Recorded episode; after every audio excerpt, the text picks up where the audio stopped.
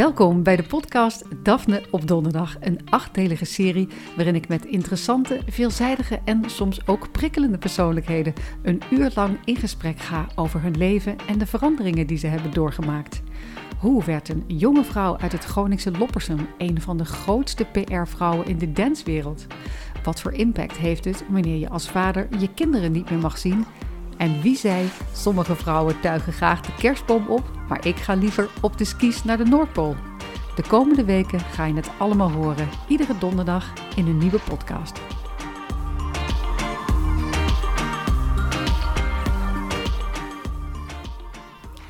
Welkom bij de podcast Daphne op Donderdag. Ik ben Daphne Dekkers en vandaag is bij mij te gast een vrouw die bekend staat om haar zeer uitgesproken mening. Ze heeft een scherpe pen, is een veelgevraagd debater en haalde de wereldpers toen ze werd opgepakt in Turkije omdat zij met haar columns president Erdogan beledigd zou hebben. Inmiddels is ze ook actief als particulier vastgoedbelegger. En guess what? Ook in die branche toont zij zich geopinieerd en strijdvaardig. Welkom in mijn schrijfhuisje, Ebru Oemar. Dankjewel, Daphne. Wat een uh, vlijende woorden allemaal. ja, nou, meestal als ik mijn introotje heb gehad, zeggen mensen... nou, dat was het eigenlijk wel. Ja, mooier dan dit uh, ben ik nog nooit aangekondigd. Dus ik ben blij dat we dit erop hebben zitten. Deze heb je alvast binnen. Ja, ik vind het echt gezellig uh, dat je er bent. ik ben in mijn carrière zeg maar al diverse malen eigenlijk door jou uh, geïnterviewd. Ja. Meestal voor de libellen. Klopt. Dus ik vond het ook wel leuk om nu jou eens te spreken. Nou, en ik vind het ook heel leuk om hier te zijn. Dus uh, ja. Het, uh, het, het veel besproken, maar niet altijd even goed begrepen fenomeen Ebru Oemar. Oh, vooral het laatste. ja, ja, voel je je soms onbegrepen? Oh my goodness. Ja, en terwijl ik denk, ik ben toch zo duidelijk. Veel duidelijker wordt het niet. Ja, nou ja, misschien dat, dat duidelijkheid soms vragen oproept van waarom ja. is iemand zo scherp. Helder, zou ik zeggen. Helder, ja. ja. Oh god, ik zit vandaag natuurlijk wel met een debater aan tafel. Dus het wordt nou ja, een, dat valt ook wel mee. Het wordt een ingewikkelde zaken. Laten we eens uh, bij je jeugd uh, beginnen. Uh, je vader, patholoog anatoom. Klopt. Je moeder, oogarts. Ze zijn vanuit Turkije hier komen wonen. En je zussen ja. zijn een psycholoog en moleculair bioloog geworden. Vreselijk. Ik ben het zwarte schaap van ja, de familie. Ik wou net zeggen, jij ging bedrijfskunde studeren in Rotterdam. Is er aan jou ergens een arts verloren gegaan? Of wist je nee. altijd al... Nee, er is zeker geen arts aan mij verloren gegaan. Maar misschien heb je altijd wel gedacht... ik ga op een andere manier mijn vinger op de zere nou, plek leggen. ik zal het anders zeggen... Mijn moeder was een werkende vrouw in de tijd dat in Nederland werkende vrouwen gewoon not dan waren. En zeker niet binnen uh, die beroepsgroep en binnen die uh, elitegroep. Weet je, als je man rijk genoeg was, ging je als vrouw zeker niet werken. Ik kreeg op school te horen van, oh, jij bent wel zeker heel arm, hè, want je moeder moet werken. Dat was toen nog? Dat was toen nog. Serieus. En je ouders kwamen uit Turkije dan? Ja, dan moet je helemaal werken natuurlijk, hè. Dus dan ben je gewoon arme pauper. Dus, nee, maar, maar bedoel, kijk, zij, zij kwam eigenlijk heel modern uit ja, Turkije. Maar Werkende oogarts. En dan hier ja, werden daar vragen over hier gesteld. Hier werden vragen over gesteld. En, uh, maar dat was ook wel normaal, want mijn ouders die komen uit een Turkije wat uit de middeleeuwen komt en wat een, een revolutie heeft meegemaakt naar de verlichting. Dus de vrouwen werden daarin meegenomen. En in Nederland was het heel normaal dat je ging stoppen met werken als je ging trouwen. In zo'n omgeving kwamen mijn ouders terecht. En ik was echt de enige op school die een werkende moeder had. Dus jouw moeder liep eigenlijk voor? Mijn moeder liep hartstikke voor. En ik ben heel mondig gemaakt door mijn ouders. En ik denk dat dat ook... Uh, ik heb twee zussen. Ik denk dat dat ook in het DNA van mijn ouders zat. Dat uh, zij kwamen dus uit een middeleeuwse Turkije. En ze hadden dochters. En die dochters moesten mondig worden. Die mochten zich niet het kaas van het brood laten eten. En, uh, dat, dat waren je ouders echt actief van plan? Heel actief, ja, heel actief. ja. ja. Je werd uh, business uh, development manager bij Wolters Noordhof. Ik heb een echte carrière gehad. Ja, ja dat, er was een tijd dat je echt gewoon uh, in de business zat. Ja. Maar ondertussen schreef je ook al aan je eerste boek. Klopt. Dat eerste boek, um, dat was geen voorzichtige binnenkomer, zeg maar. Dat was Boerka's en Blanix. Ja. En dat was eigenlijk meteen een gestrekt been erin boek, eigenlijk. Ja, maar dat heb ik nooit zo gezien. Dat is misschien wel zo. Maar ik schreef die columns al op de site van Theo. En uh, ik schreef in 2003, ben ik daar begonnen. En daar schreef ik die stukjes. Maar die stukjes zijn een verlengde van mezelf. En um, niemand schreef blijkbaar op die manier, want iedereen viel erover. Iedereen had daar mening over, wat ik heel raar vond, maar prima. Dus ik vond de mening die ze erover hadden, vond ik raar. Want je mocht dat toch allemaal niet zeggen. Je mocht het allemaal niet schrijven. Je mocht niet kritisch zijn op de islam. Je, weet je, als ik zei dat vrouwen lui zijn, dan mocht je dat ook niet zeggen. Dat hoort niet. Vrouwen hebben de keuze om niet te werken. Dat ik echt denk, de keuze om niet te werken. Je kiest er dus voor om afhankelijk te zijn. Dat heb ik dus nooit begrepen. Maar was je mijn- altijd zo zelfverzekerd? Ja. Of ben je dat geworden? Nee, ik, dat is er wel ingeramd. En er zijn zeker dingen waar ik niet zelfverzekerd over ben. Ehm, Ik kan me maar- niet voorstellen. Wat zijn dat dan? Ja, nee, maar dat zijn van die dingen waar je overheen stapt, weet je. Waarvan je denkt, het is zogenaamd niet belangrijk. Het is zogenaamd niet belangrijk hoe je eruit ziet. Het is zogenaamd niet belangrijk dat je niet blond bent. Het is zogenaamd niet belangrijk dat je niet slank bent. Het is zogenaamd niet belangrijk dat je niet lang bent. Het is zogenaamd niet belangrijk dat je niet Nederlands bent. Dus het is je. voor jou wel allemaal belangrijk, begrijp Het ik? is, eh, dat zijn dingen die wel belangrijk zijn en waar je mee leert omgaan. Maar een mening hebben vind ik niet zo heel erg belangrijk. Dat vind ik gewoon vanzelfsprekendheid.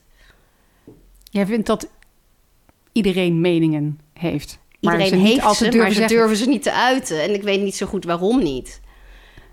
Nou ja, ik denk dat, ehm, dat... Kijk, er zijn veel mensen met meningen. Er zijn veel mensen met columns. Er zijn veel mensen met opinies. En ik heb het gevoel dat, we, eh, dat Nederland van opinies aan elkaar hangt, zo langzamerhand. Mhm. Maar er zijn niet veel mensen, zoals jij...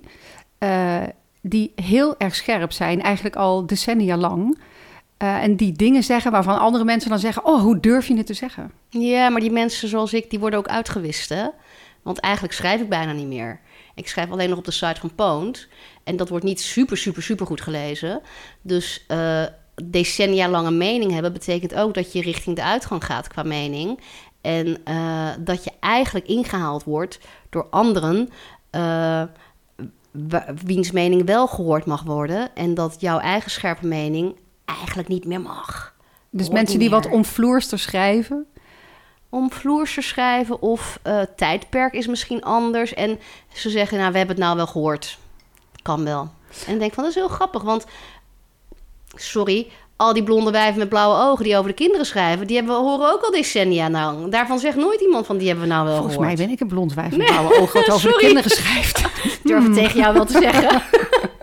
nee, maar dan, dat is heel grappig, want daar bedoel ik dan nou weer net niet jou mee. Ehm, maar er zijn steeds weer van die, die zul je ook wel meemaken, van die nieuwe... Het zijn altijd nieuwe blonde vrouwen met blauwe ogen... die over exact dezelfde thema schrijven. Ik heb juist het gevoel dat, dat het speelveld steeds inclusiever wordt. Dat ik steeds meer columnisten van kleur zie en steeds meer vrouwen. En... Oh ja? Heb jij dat gevoel helemaal nee, niet? nee, maar misschien neem ik die wel niet serieus... omdat ik wat ze schrijven gewoon totaal niet interessant vind. Oh, maar dat zijn weer twee verschillende Ja, sporen. dat is wel waar, ja. Dat- En ik denk ook dus ze zijn er wel, maar je bent het niet eens met wat ze zeggen. Eh, ik denk dat wat, ik, wat zij schrijft, dat ik dat zo slecht vind... dat ik de moeite niet eens neem om het te lezen. Na één keer ben ik er wel klaar mee. Oké, nou, nu je dit zegt, moet ik meteen denken Ja. aan iets wat je gezegd hebt. Tell me. Bescheidenheid is een deugd, maar jezelf wegcijferen redelijk dom. Dat zal mij nooit gebeuren. Nee, dat zal me echt nooit gebeuren. Maar je bent wel heel overtuigd, zeg maar, van je eigen kunnen en van wat je schrijft. Als je zelf niet overtuigd bent, hoe kan je dan verwachten dat een ander daar wel van overtuigd is? Dus het begint eigenlijk bij je Het begint eigen altijd bij overtuiging. jezelf, ja. Ehm, je hebt ook eens gezegd, eh, ik, ik, ik weiger eh, eh, weggezet te worden als irrelevant, want ik ben vrouw. Mhm. Heb je het gevoel dat dat nog steeds zo is? Dat vrouwen in de opiniebusiness minder serieus worden genomen? Eh, ja, absoluut. Ehm, een voorbeeld. Marcel van Roosmalen mag zijn columns overal schrijven. Die mogen heel hard zijn. En eh, op het moment dat ik net zo'n harde column schrijf... dan heb ik eh, de hele wereld over me heen. En dan wordt hij niet gepubliceerd, bij wijze van spreken. Waar zit dat verschil in, denk je? Ja, daar heb ik over nagedacht. Maar ik kom niet heel veel verder dan man-vrouw zijn. En dat je als man wel ouder mag worden en als vrouw misschien niet. Er is altijd weer een nieuwe jonge vrouw. Ehm, daar moet je je van bewust zijn en daar moet je boven staan. Ehm, Ja. Nou, bijvoorbeeld die hele discussie over... er zijn niet genoeg vrouwen aan de Nederlandse talkshowtafels. Ja. En waar blijven ze toch? En als we ze bellen, komen ze niet. Maar ik weet niet hoe het jou vergaat... omdat jij natuurlijk een opiniemaker Mhm. bent en een debater... en eigenlijk ik voor... word nooit gebeld. Je wordt nooit gebeld? Ik word nooit gebeld. Aha, Ze moeten je wel een podium gunnen. hè? En dat is gewoon niet aan de orde. oké. Nou ja, ik word eh, vaak gebeld voor dingen waar ik geen verstand van heb. Nou, hoe leuk is dat?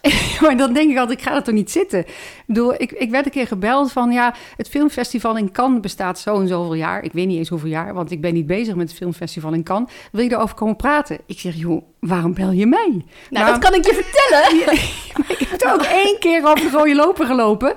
Ik zeg maar, maar waarom, waarom bel je mij? Ik vind het altijd ingewikkeld dat als ik een nieuw boek uit heb, dat ik niet gebeld word, maar wel voor de zoveelste verjaardag van een filmfestival in Cannes. En dan lees ik die discussies in de Volkskrant. Waar zijn de vrouwen aan de opinietafels? En denk maar waarom bel je me niet voor, iemand, voor iets waar ik verstand van heb?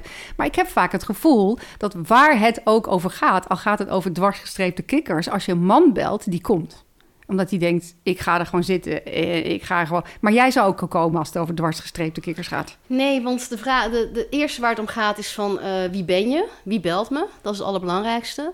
Het tweede is, en wat betaal je? Ik weiger ergens te gaan zitten waar mannen aan tafel wel betaald worden en ik niet. En misschien heb ik een paar keer te vaak gezegd van wat, wat, eh, wat schuift het? En te vaak gehoord van nou, daar kom ik niet. Ehm, Ik ben nog nooit betaald voor... Ja, ik vind het belachelijk. Ik vind het totaal belachelijk, want je gaat erheen, dat kost je tijd. Je zit daar in die fucking make-up, dat kost je tijd. Dan ga je nog een uur aan tafel zitten, kost je tijd. en je maakt je hun terug. content. Je maakt hun content en dan ga jij erop vooruit, denken ze? Sorry hoor, ik bedoel, ik geloof niet dat jij een podium nodig hebt om je boeken te verkopen. hey, en ik hoef ze niet te verkopen, eh, dan verkoop ik maar geen boeken. Maar het gaat, gaat me niet overkomen dat een ander over mijn rug geld verdient. Gaat niet gebeuren. Punt. Ik moet hier wel even bij zeggen dat ik je niet betaald heb om hier te Oh ja, nee, maar want ik, heb geen budget. Ik zal, maar ik zal ook precies zeggen waarom ik wel ben gekomen. Omdat ik het leuk vind. Ten eerste.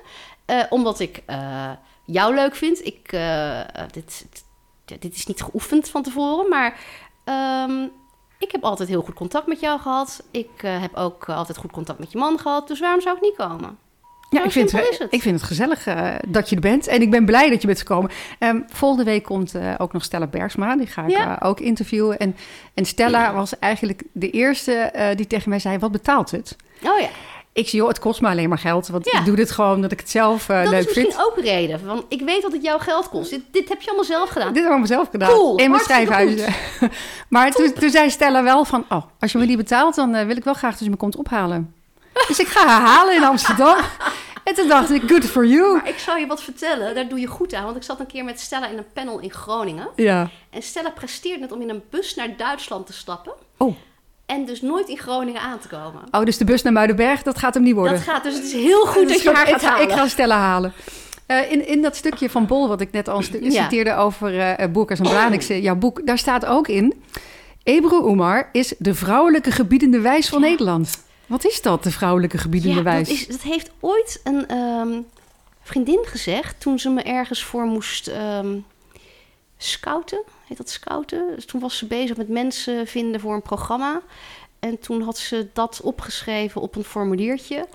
En dat is dus blijven hangen. Dat vinden mensen blijkbaar een, eh, een spannende zin. Een catchy iets. Ja, want ik vroeg me ook af, wat betekent het? Ik heb geen idee. Ik heb echt geen idee. Maar, De ehm, vrouwelijke gebiedende wijs. Is er ook een mannelijke gebiedende wijs? Ja, blijkbaar is die standaard. En moet je het, als het een vrouw is, moet je het extra benoemen. En, nou, eh, dat vind ik wel een interessante gedachte eigenlijk. Ja, de mannelijke gebiedende wijs is Die is gewoon standaard. standaard. Dus als het niet mannelijk is, moet je het even benoemen. Maar ik denk dat het meer de stelligheid is waarmee ik ergens zit of voor sta. Ja, je eerste boek werd geestig scherp en vol zelfspot genoemd. Maar en alle eh, andere boeken werden genegeerd. Zo ging dat. nou, door dit boek werd je wel ontslagen bij Wolters Oh, ik Noordhof. werd inderdaad ontslagen, ja. Dat Ja. is best wat me ooit is overkomen, ja. Ja, want eh, volgens Wolters Noordhof ben je niet ontslagen vanwege het boek. Nee, maar... want er werd gereorganiseerd. Ja, zeker. Er werd gereorganiseerd. En van mijn afdeling was ik de enige die gereorganiseerd werd. De hele afdeling bleef wel bestaan, maar ik werd gereorganiseerd. Oké, maar heel erg vond je het niet. Oh nee, joh. Ik kwam bij de bank vandaan, bij de ING.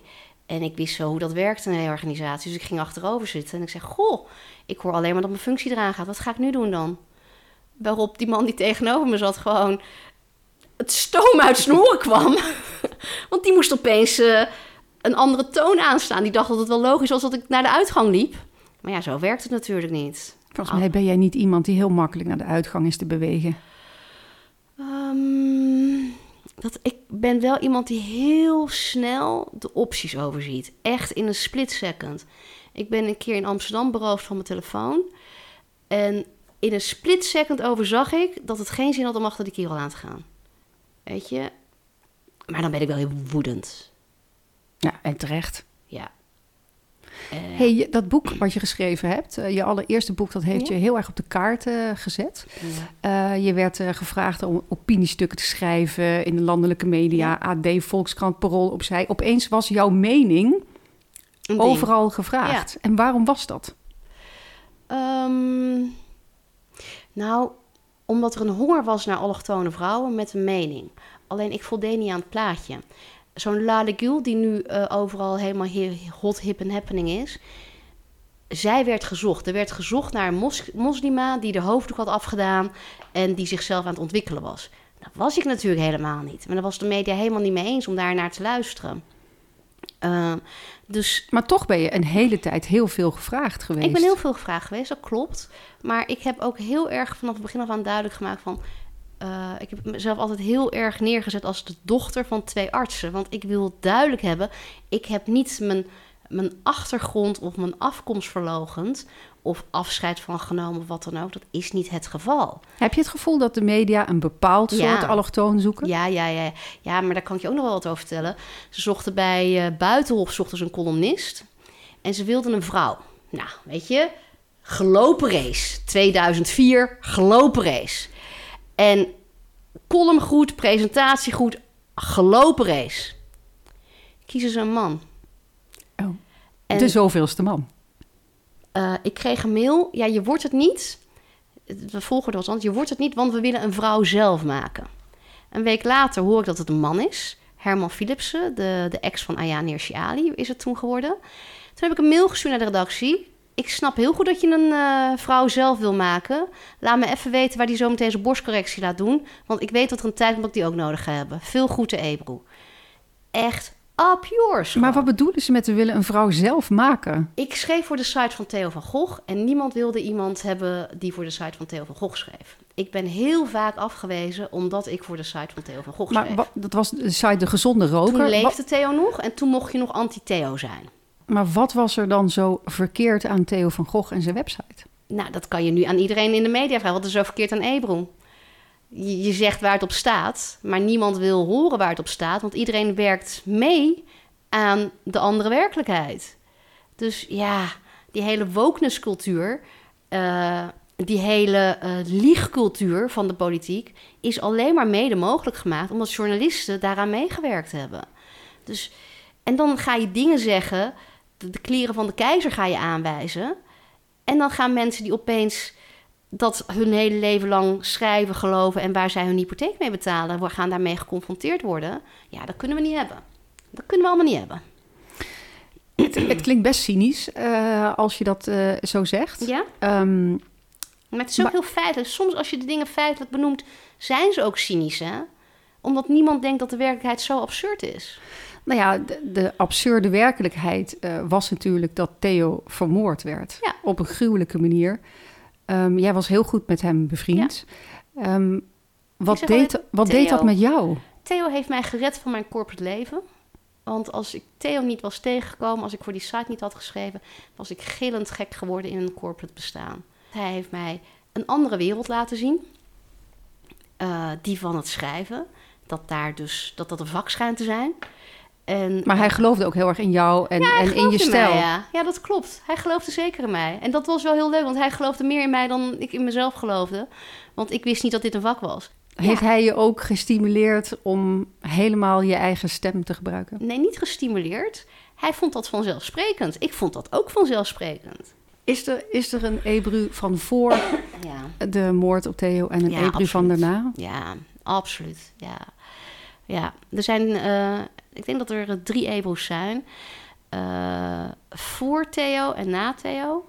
En voor Turkije en na Turkije. Er zijn, er zijn zeker meerdere Ebro's, ja. Wat En- heeft het toen met jou gedaan? Ehm, achteraf realiseer je dat je een zondagskind bent.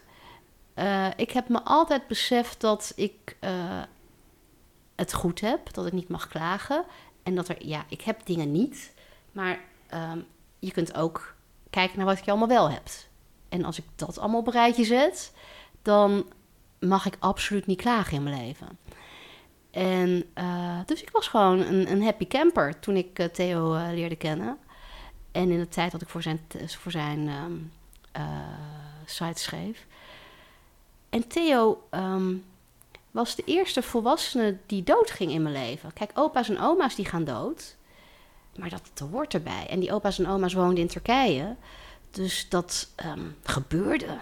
Ja, maar hij ging ook niet zomaar dood. En hij ging niet zomaar dood. Dat is natuurlijk nog veel erger. Maar hij was het eerste lijk wat ik zag. was de eerste keer in mijn leven dat ik naar een mortuarium ging. En hij ging niet zomaar dood. En in je rouwperiode gaat de wereld verder en hij is elke dag op de voorpagina's. En elke dag word je geconfronteerd met dat er is niet iets niet, er is een heleboel niet. Mijn leven stond stil, zoals uh, van heel veel andere mensen. Mm En ik verkeerde in de gelukkige omstandigheid dat dat uh, prima kon. En, maar het heeft je ook echt lang aangegrepen? Het heeft me... Um, nou, er staat iets van zeven tot acht maanden voor rouw. En dat heb ik ook gehad. Hij is in november vermoord. En in juni begon mijn hoofd weer een beetje te werken. Nou, ik moet zeggen dat uh, door dit gesprek wat wij nu hebben, uh, ben ik daar weer even ingedoken mm. van hoe zat het ook alweer allemaal uh, precies. En ten eerste de gruwelijkheid van de moord, denk ik dat ik ergens verdrongen had. Want ik dacht, oh my god, dit was wel echt heel, heel gruwelijk wat er is gebeurd. Maar ook wat daarna allemaal gebeurde, was ik ook een heleboel dingen van vergeten. Dat premier Balkenende en, en koningin Beatrix destijds nog ook op bezoek zijn geweest bij allerlei Marokkaanse jongeren, maar niet, uh, niet bij de, bij de ouders van Theo. van Theo van Gogh, waar nee. je toen ook heel druk over hebt gemaakt. En ik, ik las bijvoorbeeld ook dat de CDA uh, Donner toen zei dat hij eigenlijk wel vond dat smalende godslastering toch wel vaker strafbaar moest zijn. Dacht ik, is, is, is, is dit dat moment als ik nu achteraf ja, teruglees, denk ik, wat zijn er allemaal... Maar er zijn ook vreselijke dingen gebeurd... dat er een, eh, een islamitische basisschool in brand is gestoken. En er gebeurde heel er erg gebeurde veel. heel veel. Het was een soort van... Ik weet niet of, of Nederland zijn onschuld ergens ja. had verloren. Nou, ik zeker. En um, ik ben in één klap volwassen geworden.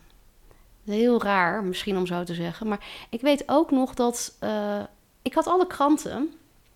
Dus ook de kranten met de voorpagina waar Theo op lag. Maar ik keek die kranten niet. Die krant had zich helemaal opgestapeld. En op een gegeven moment ging ik opruimen. Na maanden en maanden en maanden. En opeens kom je dan die voorpagina's tegen. Dat je denkt, oh ja, dit heeft gewoon op een voorpagina gestaan. En weet je, dan, dan wordt uh, Peter R. de Vries vermoord. En uh, iedereen uh, die die moord op Theo heeft meegemaakt, is in één klap terug op dat moment. Ja, dat kan ik me voorstellen. Weer die, die, die emoties en die schok. En... Ja, en, en de absurdheid dat iemand vermoord wordt. Dat, dat criminelen elkaar ja, vermoorden. Je mag het niet normaal vinden, maar die mensen interesseren ons niet. Mij niet in ieder geval. Ze doen maar. Maar dit, dit, dit was dat was gewoon belachelijk. En dan, um, Theo's moord was een rare uh, gek. Maar de moord op uh, Peter was helemaal gecoördineerd. En dan zie je die jongens daarnaast nog langslopen met die camera's. De tijden zijn anders, hè? Hoe voorbereid het is en alles. Ja, dat was natuurlijk allemaal niet zo. Maar je, en je weet waar die kinderen doorheen gaan. Je weet waar die familie doorheen gaat. En dat is heel erg. Je herkent het. Oh, het Al is die zo emoties. Erg. Het is zo erg. Het is echt zo erg. Het is verschrikkelijk. Het is verschrikkelijk. En het, het de steun van de rest van Nederland helpt. Je steunt. Maar dat neemt niet weg dat er iemand dood is van wie jij hield. Dat is heel gaar. Ik, um, ik zag ook dat beeld dat voor hem uh, is geplaatst. De, mm. de schreeuw um, in het Oosterpark. En ik zag die foto van het beeld en ik dacht... Jeetje, ik zal heel eerlijk zeggen dat ik was vergeten... dat dat voor Theo van Gogh daar geplaatst is. Want je kent het beeld, je rijdt er wel eens langs. Ja. En dacht ik, wat is het toch eigenlijk verschrikkelijk... dat dingen zo over de horizon ja. verdwijnen. Dat beeld staat er nog wel... Er is zelfs nog uit de buurt protest tegen aangetekend ja. dat het er zou komen. Maar ja, in Nederland. En dat beeld, maar sommige dingen zouden eigenlijk niet vergeten moeten worden. Ja, maar het gebeurt, want er gaan jaren overheen en er gebeuren andere dingen. Ja, nieuwe moorden zelfs. Ja. Ja. Ehm, uiteindelijk zei je net al, het heeft bijna een jaar geduurd. Toen uh, you came out swinging, zal ik maar zeggen. Ja. Toen schreef je het boek Geen talent voor liefde. Ja. Dat je je scherpe pen uh, weer terug had bij het boek. Dat Mhm. bleek eigenlijk ook wel uit de constateringen. Na het lezen van dit boek kan slechts één conclusie getrokken worden. Ebru Umar heeft weinig talent voor de liefde, maar des te meer voor vijanden. Ja. Is dat echt waar? Heb, je, heb je echt te weinig talent voor de liefde Ja. en veel talent voor vijanden? Ja. Is dat niet heel donker? Nee, het is heel feitelijk. En ik, ik hou er niet van sugarcoaten. Het is gewoon zo. Ik heb gewoon heel veel vijanden. Maar ik denk dat er ook heel veel jaloezie in zit. Ik denk dat heel veel mensen je haten omdat ehm, eh, je ze wijst op eh, dingen die eigenlijk helemaal niet fijn zijn. En waar ze zelf slachtoffer van zijn. En die ze zelf in stand houden. Nou, je nam de column van Theo over Ook, in, ja. eh, in, in, in Metro. eh, zoals, 2005. zoals gebruikelijk nam je daar geen Ja. blad voor de mond. Je ging vol in de aanval tegen het moslim-extremisme, tegen de geluidsoverlast van moskeeën, tegen de in jouw ogen eh, overtolerante toenmalige Amsterdamse burgemeester eh, Cohen, tegen hoofddoekjes, tegen haatpredikers, Mm. tegen wat je noemde zeikallochtonen, tegen het beleid van de Turkse president Erdogan. Was die woede, er zit heel veel woede in, was dat aangescherpt door de moord op Theo? Nee. Nee. Ehm, kijk, jij bent getrouwd met een, eh, met een man van eh, niet-Nederlandse komaf. Eh ik heb een niet-Nederlandse komaf. Je, je, je zit in twee werelden. Je ziet waar je vandaan komt en je ziet waar je bent. En je kunt heel goed concluderen welke wereld beter is. En als je concludeert dat de wereld die beter is, steeds minder goed wordt. En eigenlijk steeds richting die slechte wereld gaat op een heleboel vlakken. Dan rest er eigenlijk niks om daarvoor te waarschuwen. Alleen je mag er niet voor waarschuwen. Want als je ervoor waarschuwt, ben je intolerant. Dan ben je een haatprediker. Dan ben je een schreeuwlelijk. Dan ben je een weet ik veel wat allemaal. Maar als het gaat over cultuur en over religie, dan kom Ja. je natuurlijk al heel snel aan heilige Dat huisjes. vind ik allemaal helemaal prima. Maar in de wereld zijn heel veel landen met een andere cultuur en een andere religie.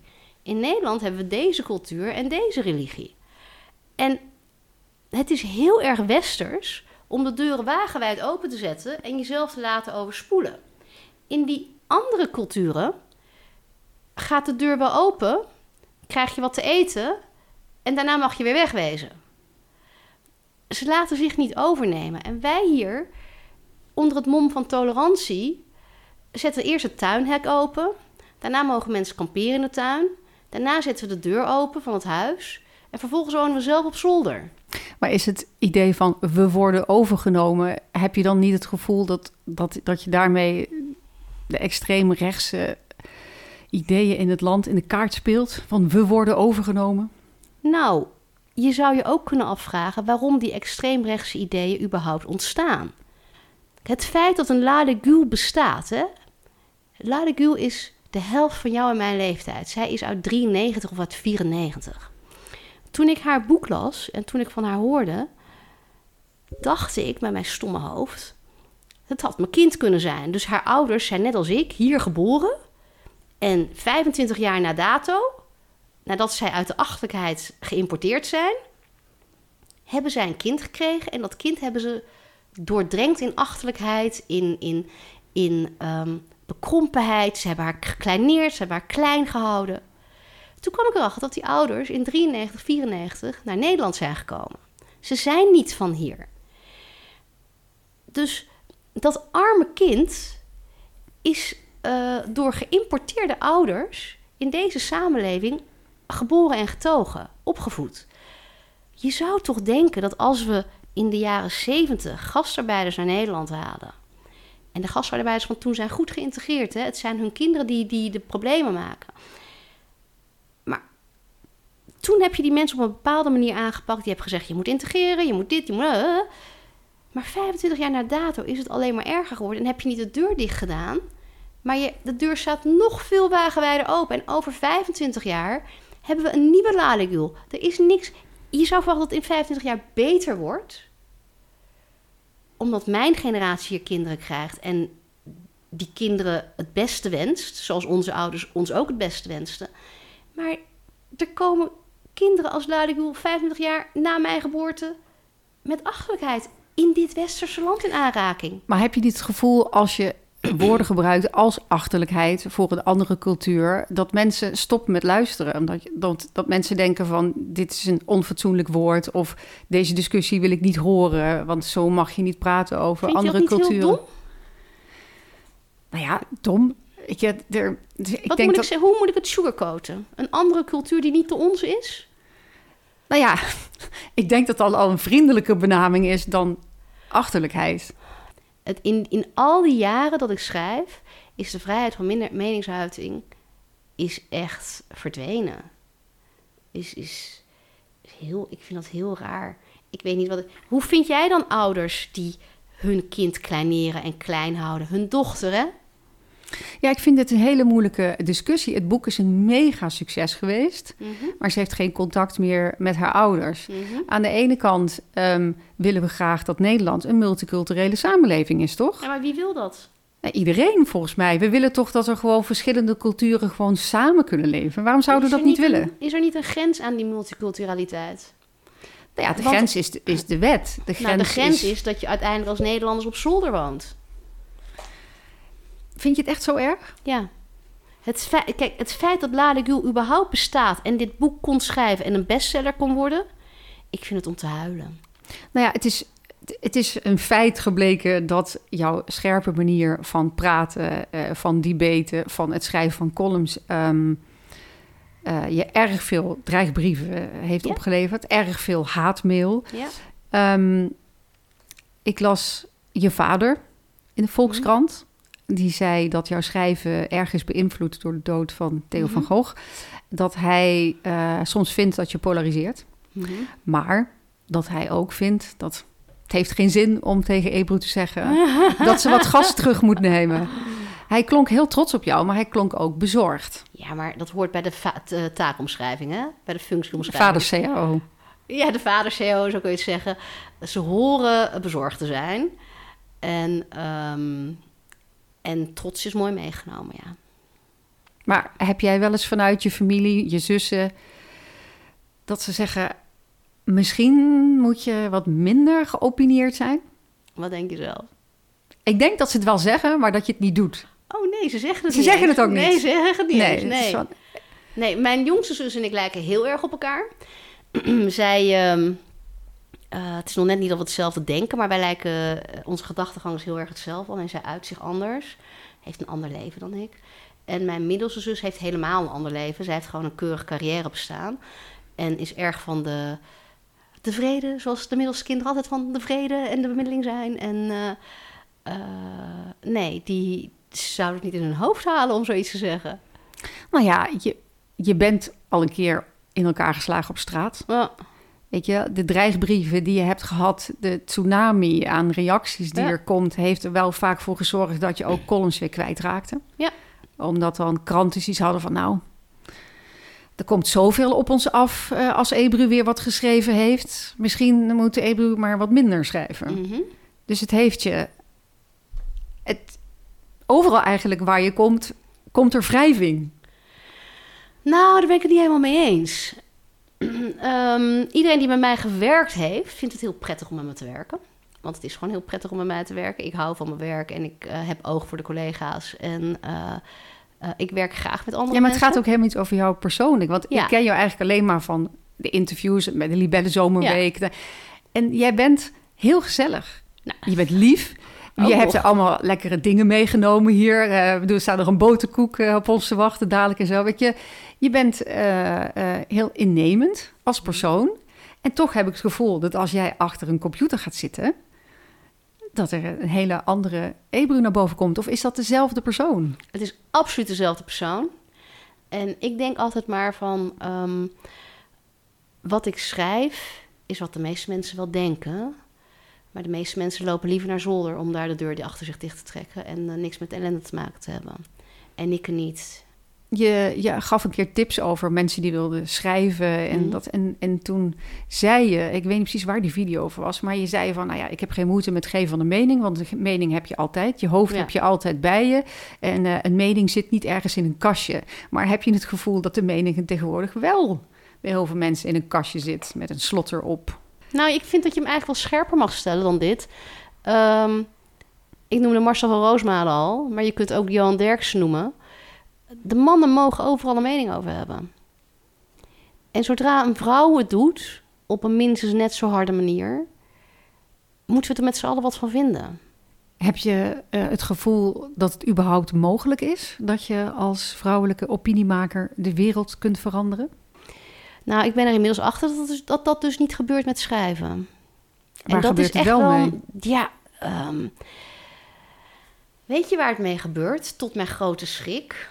Ehm, eigenlijk nergens. Degenen die de wereld willen verbeteren, die in de politiek zitten... een soort van naïviteit van mij, dat je in de politiek zit om Nederland vooruit te helpen. Ik heb bij niemand die in de politiek zit die overtuiging. En dat vind ik heel erg shocking. Maar het is misschien mijn eigen naïviteit, hè? Maar het is, eh, de Tweede Kamer is voor mij echt de last resort geworden voor mensen die eigenlijk niks kunnen, maar wel een ton willen verdienen. En daar met een zetel gaan zitten. Waarom denk je dat we zoveel eh eenmansfracties hebben? Je klinkt best wel een beetje teleurgesteld. Ja, ben ik ook. Teleurgesteld in het effect van schrijven, teleurgesteld in... Ik was een naïef iemand toen ik begon met schrijven. Dus dat is echt wel de, de, de periode voor Theo's moord. Ehm, dacht ik wel dat schrijven iets eh, bewerkstelligde. Na Theo's moord, ehm, toen ik weer ging schrijven, ehm, heb ik geleerd dat columns heel veel bewerkstelligen. Namelijk vooral haat richting de schrijver, bedreigingen richting de En schrijver. ontslagen worden. Oh ja, maar ja, dat was het beste wat me is overkomen. Eh, Nee, maar ook bij bij, krantenredacties. bij de Telegraaf, bij eh, media. Bij, wat is het? Bij Metro. Dat klopt, ja. Maar de, de bedreigingen die je kreeg namen op een gegeven moment behoorlijk ernstige vormen aan vanuit Turkije. En, en dat terwijl je vlak daarvoor nog het boek Turkse Verleidingen had gepubliceerd. Dat was alweer, denk ik, een jaar of tien daarvoor. Een jaar of dat. tien daarvoor. Nou Maar ja, dat boek heeft ook niet verkocht, hè? maar waar het me over gaat is, Ja. het was nog net geen liefdesverklaring aan Turkije. Ja. Dit is een boek over het land waar je zo graag maar je zomers ik je dobber. corrigeren.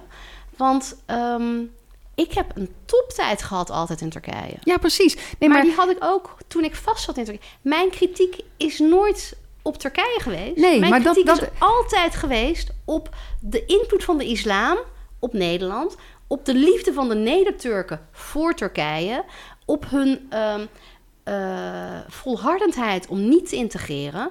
Er, er, Turkije is een compleet ander iets dan dat de Nederlandse omgeving... Dat Turkije een islamitisch land is, hey, prima. Maar eh, iedereen die er wel eens geweest is, die weet... je hebt eh, gebieden die westerser zijn dan eh, West-Europa.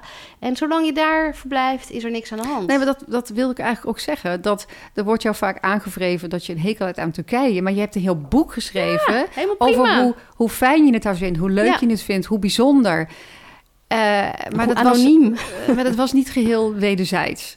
Ik, ik moet even kijken Ja? of, ik het, of ik het goed Ja? zeg. In april van 2016, Ja? na een oproep van het Turkse consulaat Ja. in Rotterdam, hebben in Nederland woonachtige Ja. Turken aangifte tegen jou gedaan voor belediging van de Turkse president Erdogan, belediging van de Turkse identiteit en de profeet. Voor alles en zijn moeder, zoals ik het zeg. Voor, voor zo'n beetje. Maar hoe komt het Turkse consulaat in Nederland op het idee om mensen aangifte te laten doen tegen jou? Jij was op dat moment in Turkije Ja. op vakantie. Ja. Want je had daar een appartement. Ik had een huis en ehm, er moest een nieuwe deur in.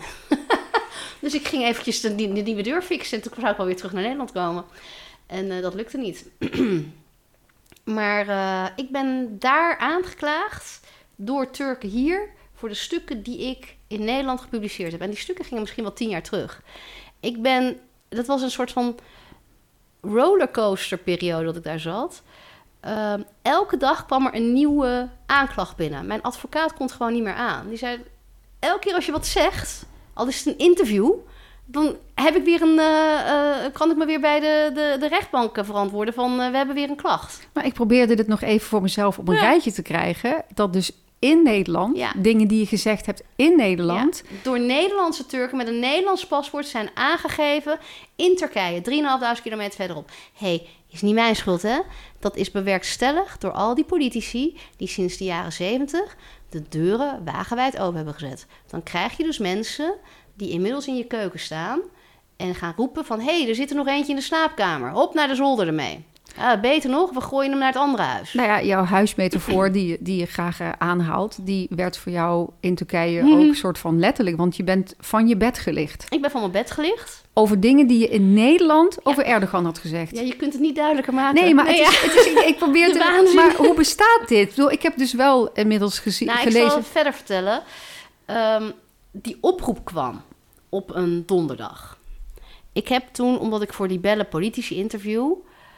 Ik weet niet, ik had meteen iets van dit klopt niet.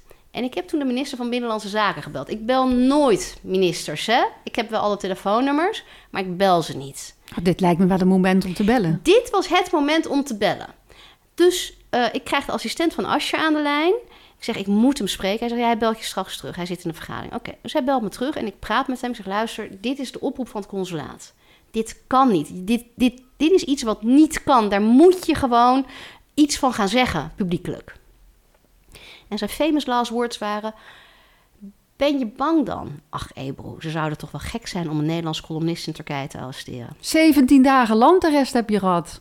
Ja, maar ik was nog dommer om te denken van... Ja, waar ik het vandaan haal, weet ik niet. Maar, oh, maar dit is een minister die dit zegt. Waarom zou ik bang zijn? Nou ja, Hij zal je- wel gelijk hebben. Als je uit Nederland komt, dan denk je ook Dan dat je niet dat- in Turkije gearresteerd kan worden voor dingen die je in Nederland Nee, zegt. dus ik had toen ook nog een column geschreven op vrijdag voor Metro. Vanuit Turkije. Vanuit Turkije. Over dit. Want ik schreef altijd op een andere dag. Ik weet niet hoe. Ik zei, mag ik alsjeblieft een extra column schrijven? Want hier moet een column over geschreven worden. Nou, dat mocht. Dus ik heb een column geschreven. En eh, zondag zou ik terugvliegen. En zaterdagnacht word ik van mijn bed gelicht. Ja. Wat zal ik zeggen? Eh, Wat een bizarre beleving. ja, Was je bang? je komt uit Nederland, dus je bent niet bang. Tegelijkertijd eh, weet je dat er in Turkije heel anders wordt omgegaan met gevangenen. Met alles wat een politiebureau binnengaat. Maar ik voelde me ook wel een beetje zeker, want ik had Ascher aan de telefoon. En die zei, het komt vast goed. Ja, maar de eerste die belde was natuurlijk weer Ascher. Ik zeg, de politie voor de deur. En achteraf zei hij van, ik was de vaatwasser aan het uitruimen. Hij zegt, en de wereld stond even stil.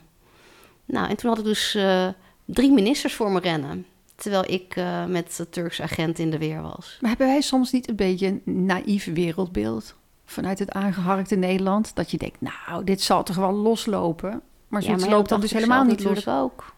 Wat? Dat dacht ik natuurlijk zelf ook. Ja. Want dit is zo absurd dat je niet verwacht dat dit kan gebeuren.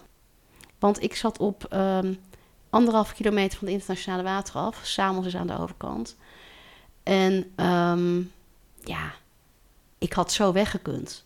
Maar ik had een moeder die eh, hals over kop naar Turkije was gevlogen. En die zei van, je hebt helemaal niks misgedaan. En de rechter zal het inzien. Ja, maar z- zat je te wachten om er een echte rechtszaak van te maken? Ja, mijn ouders wel. Mijn ouders zeiden van, eh, je bent een law-abiding citizen. Ben je altijd geweest. We zijn nog nooit ergens voor opgepakt. We zijn nog nooit ergens voor vervolgd. We zijn, hebben nog nooit een misdaad gepleegd. En ook nu heb je geen misdaad gepleegd. En ook nu zal de rechter dat uitwijzen. Naïviteit tot en met. En wat dacht je zelf? Weg hier. Dat dacht ik. Maar eh, ik had dus contact met de Telegraaf. en ik dacht ook, als ik nu wegloop... dan hebben heel veel mensen een probleem. Dan hebben mijn ouders een probleem. Dan heeft mijn werkgever een probleem. Dan heeft, eh, hebben misschien internationale betrekkingen een probleem. Ja, ben je dan opeens een internationale vluchteling? Of wat eh, Heb ik persoonlijk een probleem? Weet je, wat ben ik dan opeens? is er eigenlijk wel een rechtszaak tegen jou begonnen daar? Eh, ja, die loopt, wordt steeds uitgesteld. En Die loopt ben- nog steeds. Ik ben officieel een gezocht crimineel in Turkije. Echt Omdat waar? Nederland niet wil meewerken aan de rechtszaak. Ze hebben een, eh, een verzoek gekregen om eh, mee te werken. Maar sta je bij Interpol? Ja. Nou, Interpol niet, denk ik. Maar, want ik heb nog wel gereisd. maar niet naar Turkije. Maar er is een bericht naar mijn advocaat gekomen. En mijn vader is bij ons thuis chef uh, juridische zaken. En mijn vader heeft gezegd van... Jij stapt nooit meer in een Turkish Airlines of uh, richting Istanbul. Dat gaat gewoon niet gebeuren. Hoe ben je thuisgekomen? In een Transavia-toestel. In een vrijwel leeg Transavia-toestel. Ja, en uh, toen we in het Griekse luchtruim zaten, klonk er over de intercom, we zitten nu in het Griekse luchtruim. Oh, dus zij wisten wat er aan Ja. de hand was. En op Schiphol ben je toen opgevangen. Ja. En het gekke is, ik heb me dat altijd gerealiseerd, want toen ik werd opgepakt door de Turken, kwam ik opeens tegenover zeven, acht mannen te staan. En ik weet dat ik toen dacht in Turkije van, ik moet niet meeveren met ze. Ik moet er zo hard tegen ingaan, dat ze niet denken van, we hebben hier met een zwak vrouwtje te maken. Dus ik was daar echt zo bot, zo scherp, zo en je raakt me niet aan. En wat denk je wel niet? En ik wil nu mijn telefoon. En het was echt heel heftig tegen die Turken. En ik was hier en ik zie daar acht mannen. Want we gingen wat rondjes rijden. We kwamen ergens achter in Schiphol, kwamen ergens terecht. In een zaal met allerlei mannen. En ik dacht, wat een contrast. Nu staan er acht mannen op me te wachten. En ik vertrouw ze. Dat was wel een soort van culture clash ook. Weet je, zo'n zo'n split second dat je... Dat is dat dubbele denken van... Je weet in die omgeving niet veilig. Dus je moet je op een bepaalde manier opstellen. Deze omgeving veilig. Dus je kunt gewoon in de... Maar was je veilig? Want je, je kon niet naar je eigen huis terug. Nee, ik ben eh, nooit meer terug geweest. Ja, om koffers te pakken, dat that's it. Maar ehm, ja. Ja, maar ehm, En je huis in Amsterdam? ja, daar ben ik dus nooit meer terug geweest. Oh, ik dacht dat je over het huis in Turkije nee, had. ik ben in een week tijd ben ik twee huizen kwijtgeraakt. Dus in een week tijd lag mijn hele leven op zijn gat. Daar wordt een mens misschien ook best wel een tikje cynisch van. Nou, de upside was, Daphne, is wat ik al eerder zei. Je kunt ook de upside bekijken. Ik had de week voordat ik naar Turkije vertrok getekend voor een nieuw huis in Rotterdam. Dus weet je, Tot ziens. tot ziens. Living well is the best revenge. Echt waar. Dus ehm, Ja, dat, dat klinkt nu heel strijdbaar. En, en dat was ik ook, kan ik je vertellen. je hebt hier geen deuk van opgelopen. Tuurlijk heb ik er een deuk van opgelopen. Natuurlijk. Ik had PTSS tot en met. Ik had het ook na de moord op Theo. Dat er is iets gebeurd. En alles voor dat moment is een zwart gat. Wist ik niet meer. Dat komt wel langzaam weer terug. Maar op het moment zelf dat je het meemaakt, ga je in overlevingsmodus. Dus je hebt geen idee wat er is. Je leeft echt in het hier en nu. Dus toen ehm, dat hele Turkije gebeuren was, ik leefde in het hier en nu. Ik wist niet meer wat er gebeurd was. Klok kijken kon ik ook niet meer. Ik kon geen associaties meer maken met getallen. Niks. Ik kon alleen maar bedenken wat ik moest doen. Oh, ik heb een koffiedate. Nou, dan ging namelijk of het nou te vroeg of te laat was. Dat, die link kon ik allemaal niet meer maken. Maar, maar, maar het is natuurlijk ook verwarrend en beangstigend wat jij twee keer hebt meegemaakt. Is, is dat eh, posttraumatisch stresssyndroom ooit bij jou vastgesteld? Of denk je zelf dat je nee, dat is wel door psychologen gezegd en eh, door anderen. Maar ehm, eh, dat, ja. Wat was je vraag? Daar gaan we. Ja, daar gaan we. Ja, maar dit is, dit is, dit, als ik het hierover heb, weet je, je hebt van die vrouwen die verkracht zijn, die daar dan 30 jaar later iets over zeggen. Hè? En dat ze altijd zeggen, ja, ik treed uit mijn lichaam en dan vertel ik het. En als ik dit vertel, is dat eigenlijk hetzelfde. Het is, het is van toen. Het is een, een cadans waarin ik het vertel en dan moet ik weer terug. Dat is, Ja, dat, maar, maar dat is wat een traumatische ervaring denk ik met je doet.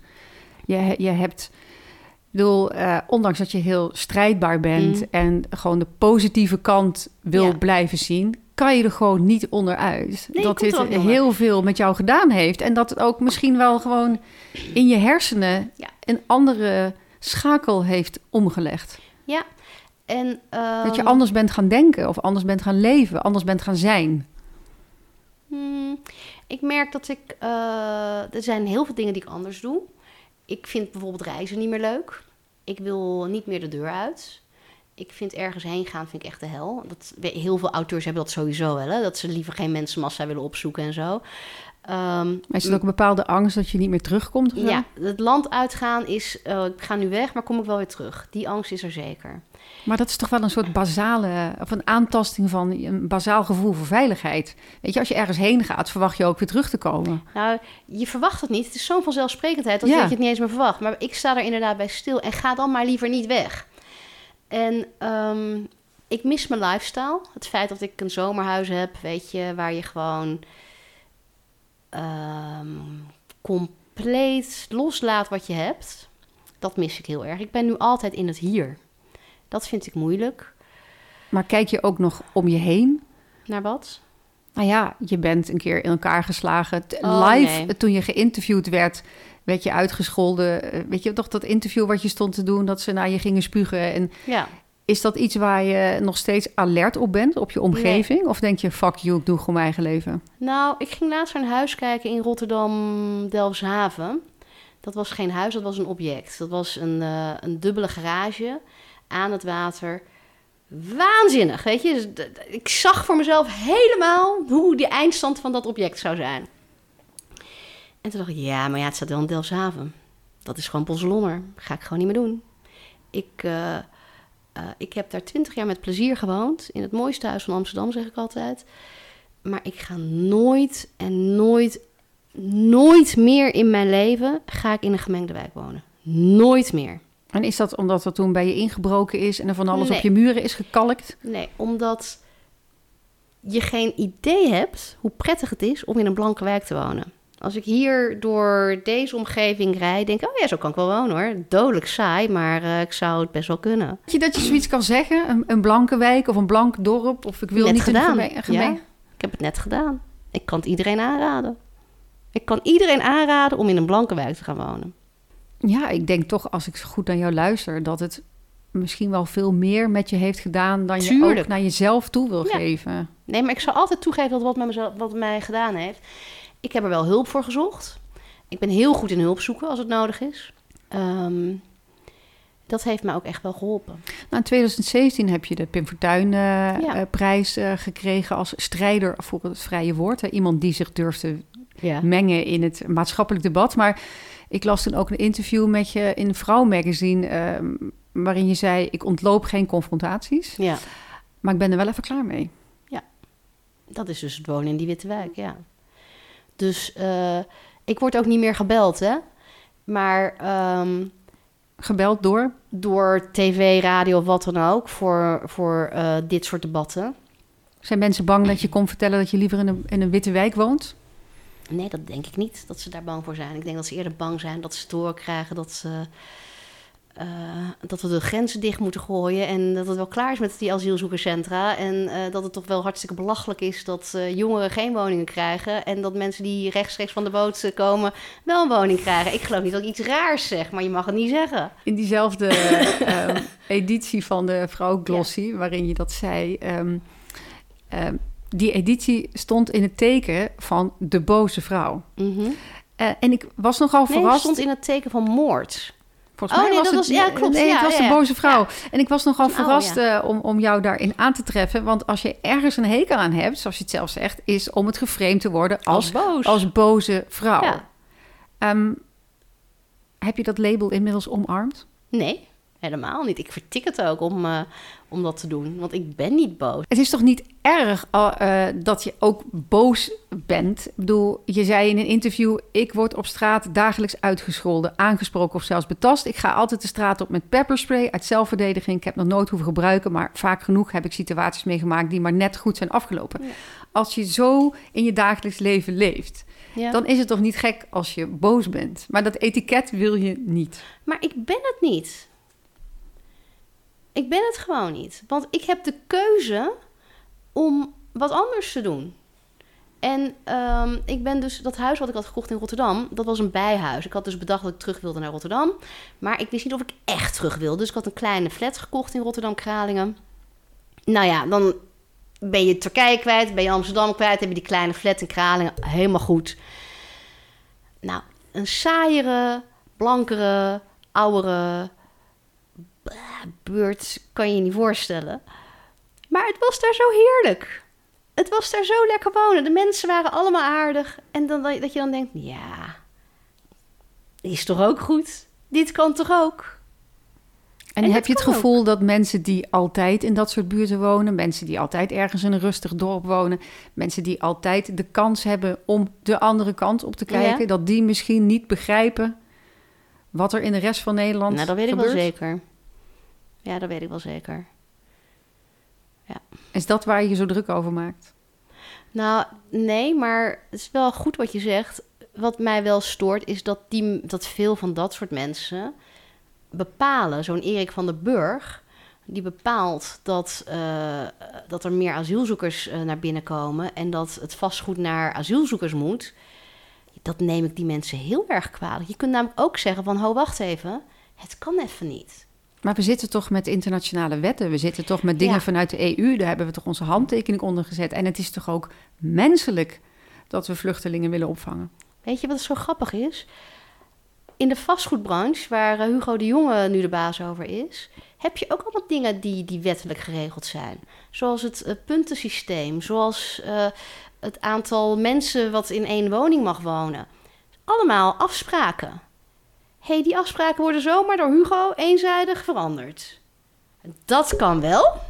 Hugo kan wel alles waar een handtekening onder zit eh, eh, doorstrepen. Maar we zouden niet kunnen opkomen voor de rest van Nederland?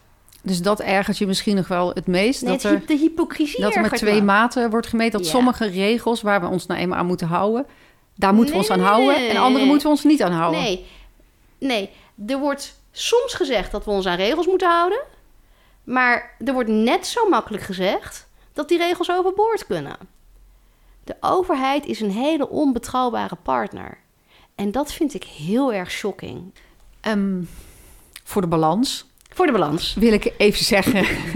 dat je zeker niet alleen eh, moslim-extremisme op de korrel neemt... maar dat je ook een specifieke hekel hebt aan een bepaald soort vrouwen. Zoals?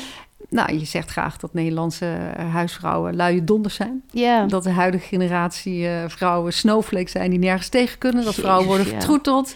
Bij een zuchtje tegenwind vallen ze al om. ja. Dus dat vind je ook allemaal. Nou, eh, prove me wrong zou ik zeggen. Nou, ik zat een tijdje geleden bij, bij Jinek en het, het was een of andere discussie. En ehm, dus ik begin te vertellen dat ik het gevoel heb dat we met elkaar in verbinding moeten blijven. En bij het woord verbinding moesten de andere mensen aan tafel moesten gewoon. Die zaten me eigenlijk een beetje over uit te lachen. Zo van, maar ik heb nog steeds het gevoel ehm, dat we samen in gesprek moeten blijven. Dat we er samen uitkomen als we die verbinding met andere mensen blijven aangaan. Maar soms heb ik het gevoel, eh, en ook als ik nu naar jou luister, dat het woord verbinding, dat dat een beetje eh, naïef is. Nee, maar ik denk dat we wel helder moeten hebben waar we naartoe verbinden. En kijk, ik vind het helemaal prima, echt prima dat vrouwen niet werken. Helemaal tof. Maar hoe kan het dat het normaal is dat vrouwen niet werken, maar dat het niet normaal is dat mannen niet werken? Waarom vinden we het zo normaal dat de ene helft van de bevolking afhankelijk is van de andere? En waarom moet dat de vrouwelijke helft zijn? Nee. Ik, eh, ehm, met Stella Bergsma, die ik volgende week ga interviewen, eh, zat ik in een documentaire die zij aan het maken was. Eh, sorry voor de titel. En eh, daarin eh, zei ik dus dat ik in mijn column altijd een beetje met humor iets probeer te brengen. Ik probeer het altijd een beetje positief te houden. Ik schrijf over heel veel dingen waar ik me aan erg of waar ik me aan stoor of die ik graag Mhm. anders zou willen zien. Maar ik, ik ben wel van het sugarcoaten, omdat ik het Mhm. gevoel heb eh, dat je met een beetje honing gaat het er vaak beter in. En ik Ja. probeer mensen ook aan het lachen te krijgen, omdat ik daar nou eenmaal van hou. Weet je wel, de boeken die ik schrijf eh, zijn hopelijk ook humoristisch. En eh, dus ik zei tegen Stella ook van, eh, nou ja, ik probeer toch altijd in mijn columns daar iets van positiviteit in te Mhm. brengen. Nou, lang verhaal kort. Lees ik nu ter voorbereiding van mijn interview, lees ik een interview met haar eh, in, in de Belgische Humo. En ze zegt, ja, zat een schrijfster, eh, zat er bij mij in het programma. En die had het maar over positiviteit. Over positiviteit, daar word je dom van. Eh, want kijk maar, uh, Roe versus Wade in Amerika dachten we ook allemaal zo positief. Oh, dat schaffen ze nooit meer af. Maar ze hebben het toch maar afgeschaft. Ik denk, hé, hey, schrijf er zat maar één doken. Dat was ik dus blijkbaar. dacht ik, oké, je mag, het woord verbinding wordt je uitgelachen. Humor en, mag niet meer. Humor mag niet meer. En positiviteit is blijkbaar Ja, maar vrijheid van meningsuiting is voorbij. En dat geldt dus blijkbaar ook voor deze dingen. Maar als jij wil zeggen dat ik geen humor heb, dan zitten jullie denk ik meer dan een uur te praten. Ik nee, denk dat, dat, dat helemaal niet. Nee, maar als, je, als dat de, de, de weg is waar je heen wilde. Nee, het is ik meer dat, dat, niet zo is. um, uh, ik geloof heel erg in wel ergens een beetje suiker op doen. Ja. En jij bent meer van het gestrekte been erin, Ja, omdat jij vindt, waarom zou ik iets zoeken, coach? Ik zeg gewoon zoals het is. Maar ehm, Ik heb een autistisch vriendje en die zegt altijd: Oh, Ebro, er zit geen ruis tussen. Als ik iets met Edel praat, is het gewoon lekker helder, geen ruis. Ik denk, ja, ik zal wel een autistisch trekje hebben ergens. Ja, dat, dat zal het zijn, weet je. Ik, ik kan het niet. Ik, ik moet mezelf ehm, af en toe pinchen en zeggen: eerst even iets aardigs. En dan kan de rest. Maar het is geen. Dus die, die, die koekjes en die boterkoek en alles wat je meegenomen hebt, was eigenlijk zeg maar. Ja, ik heb ontzettend mijn best gedaan. Ik Oh, heb erg aardige deel. gekeken van... Nee, nee, nee, nee helemaal niet. Nou, ik, ik las eh, ergens dat je zei: eh, eh, elk stuk heeft een reactie en een tegenreactie. Haters en liefhebbers.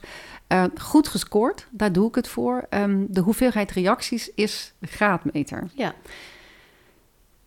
Is voor jou, eh, ehm, ja, hoe zeg ik dat? Ik kies welke graadmeter onderwerp. is dat? Is dat, is dat dat je boze reacties krijgt? Nee, of dat nee, het een, een, emotie bij mensen losmaakt? Nee. Ehm,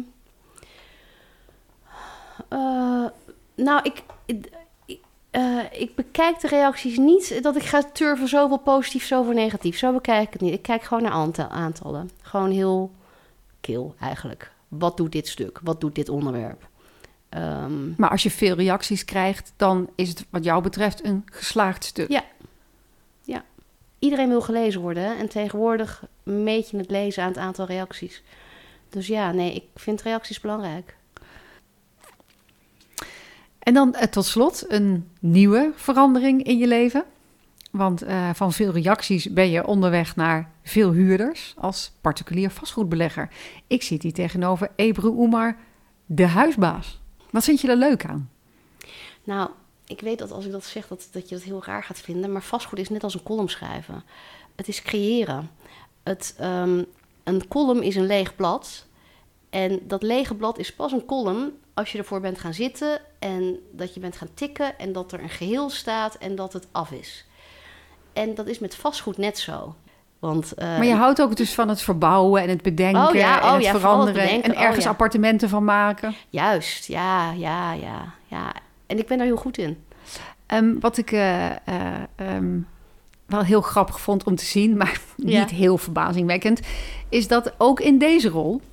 Vertel. ehm, ben je heel erg betrokken, om niet te zeggen activistisch. Want je bent je eigen website begonnen, Overwaarde. Leuke Mhm. naam trouwens, Overwaarde, Overwaarde. En op deze website ga je eigenlijk helemaal in Ebru-stijl flink tekeer tegen het idee dat particuliere huiseigenaren vaak worden weggezet als, als huisjesmelkers, zakkenvullers en, en krottenkoningen. Denk je dat de media dit expres doen? Dat is het hem, want de ellende verkoopt. De krant wordt gevuld met ellende. Terwijl je kunt al mijn huurders bellen, op die ene na. Je kunt ze allemaal bellen en je kunt ze allemaal vragen... doe eens eventjes, eh, zeg eens, vertel eens even wat voor huisbaas Ebro is. Ja, maar je bent natuurlijk ook niet een pandjesbaas zoals dat... Wanneer ben je wel een pandjesbaas? Ik ben wel een pandjesbaas. Ik ben een hartstikke pandjesbaas. Hoeveel pandjes heb je dan? Ehm, ik heb vier panden. En ik heb nog wat garageboxen. En ik heb nog één gedeeld appartement.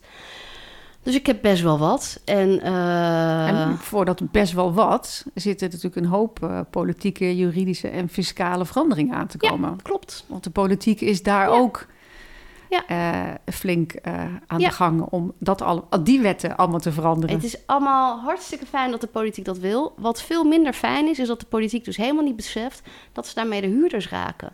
Het merendeel van de vastgoedbeleggers wil een goede relatie met zijn huurders. Want je, je koopt bakstenen, maar het gaat om mensen.